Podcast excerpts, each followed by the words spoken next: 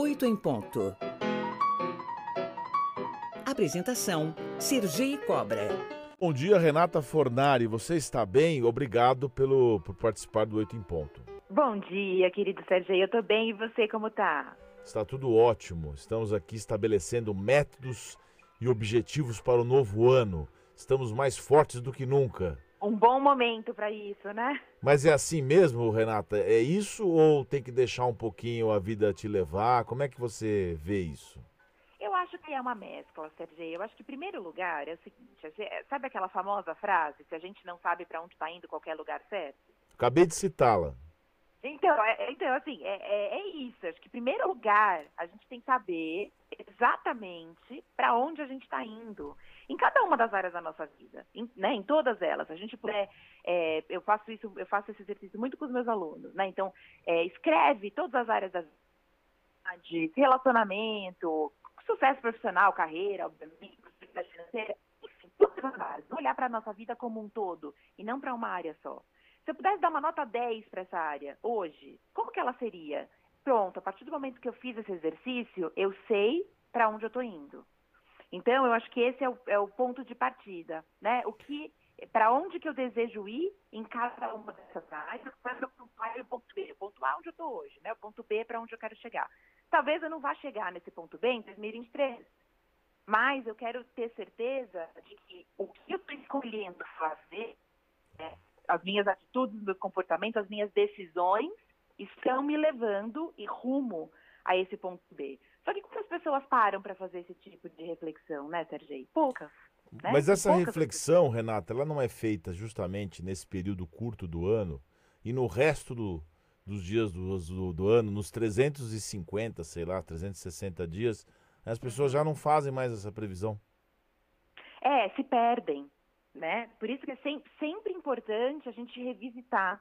É, e por, aí eu sou suspeita para falar, né? Por isso que é sempre importante a gente estar tá em contato com o nosso desenvolvimento pessoal. Porque quando a gente está em contato com o nosso desenvolvimento pessoal, é, a gente está o tempo todo olhando para onde que minha vida está caminhando. As coisas estão fazendo sentido? Eu estou indo para onde eu quero? Né? A, gente, é, é, no, a gente não pode abandonar o barco. Agora, você falou uma coisa importante no, no começo, que é assim, é, eu tenho que saber exatamente tudo ou posso deixar um pouco as coisas me levarem? Eu acho que também é uma é uma mescla dessas duas coisas, né? Porque às vezes a gente entra numa ansiedade tão grande, como se a gente estivesse no controle absoluto de, né, de absolutamente tudo. E muitas vezes a gente precisa soltar um pouco, né? Então assim, eu acredito, não sei se você compartilha da mesma crença que eu, mas eu acredito que existe uma inteligência, não tem nada a ver com religião Existe uma inteligência que criou tudo isso daqui. Né? Eu gosto da, da, frase do filme Todo Poderoso, A Volta do Todo Poderoso, do Morgan Freeman, que é o Sei. personagem que interpreta Deus. Ele fala assim: você tem que fazer um gesto de carinho, de amor, cada vez. Essa é a forma de você melhorar o mundo. Maravilhoso. Eu amo esse filme. Esse Agora, filme é o, o Renato, o pessoal fala muito assim: vou começar a academia, eu vou economizar, ter um projeto. E aí, às vezes, também fica desesperado, assim, no, nessa época do ano, Natal, Ano Novo. Ai, meu Deus, eu não posso comer, senão eu vou engordar tal. E no resto do ano não tem essa preocupação. Então, esse impacto dessa, dessa data, ela parece uma coisa mais, assim, de criar factoides do que propriamente planejamento mesmo, né? É, não, exa exatamente. E o ponto, eu acho que onde 90% das pessoas falham, e acho que você vai concordar comigo, é numa palavrinha do que tem que se chama constância. É isso. Então, assim, eu vou para academia, vamos pegar esse exemplo que você falou, né? Que tá todo mundo pensando nesse tema agora também, né? Eu vou para academia um dia, eu volto para casa. O que que eu vejo de diferente? Absolutamente nada. Eu vou no segundo dia, faço lá tudo que eu faço na academia, volto para casa, me olho no espelho. O que que eu vi de diferente? Absolutamente nada. Mas eu tenho certeza que se eu mantiver a constância durante o ano, num certo tempo, que eu não vou aqui saber qual é, né? Em, em X semanas, em X meses, eu vou ver uma grande diferença.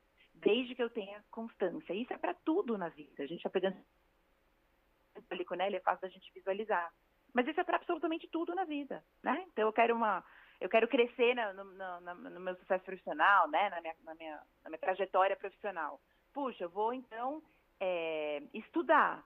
Mas eu tenho que estudar com constância, o tempo todo, né? Não é, não é um dia e largar, né? Então eu acho que o segredo das pessoas que co conseguem realizar as metas de ano novo, né? Que conseguem é, chegar muito perto, pelo menos, né? Mas conseguem andar um bom caminho, são pessoas que têm essa palavrinha como melhor amiga delas durante o ano. Constância, que é não abandonar o barco, né? Sair dessa empolgação, dessa euforia inicial e depois eu volto e para tudo, para qualquer coisa na vida. Faz sentido? Faz. Nós estamos conversando com a Renata Fornari, formadora exclusiva do método Luiz Rei no Brasil. Ô, Renata, é, eu fiquei pensando, hoje é dia de reis, né? É uma data da Igreja Verdade. Católica Uhum. e as pessoas ficam muito preocupadas em atender um apelo do mercado, porque o mercado hoje te convida e te obriga a ser feliz, a ter várias coisas na vida. E qual que eu, te pergunto, qual é que é o grande desafio do desenvolvimento pessoal, além da constância que você citou, num mundo onde as pessoas exigem que você seja feliz e ninguém diz ser quem é, e aí você fica perdido. Seria um pouquinho, lembrando a parte religiosa, aquela, aquela menção bíblica, você tem que lembrar que tudo não terás? Nossa, que maravilhoso! Arrasou agora! Meu Deus do céu! Olha só. É, a gente está aqui numa experiência humana em que não existe, não existe a possibilidade da gente ser feliz 24 horas por dia. E aí, as pessoas que me acompanham me escutam eu falar isso e elas ficam, entram em pane. Elas acham super polêmico, porque eu represento a Louise Rey aqui no Brasil e a Louise Rey foi uma das maiores no mundo sobre, ela foi uma das precursoras do pensamento positivo. E aí eu sempre falo para as pessoas, não é possível a gente pensar positivo 24 horas por dia. Isso não é humano. Né? Então, assim, nós estamos aqui vivendo uma experiência humana e dentro dessa experiência humana faz parte, também, é- também são sentimentos humanos a tristeza, o medo, a ansiedade, a frustração, a raiva.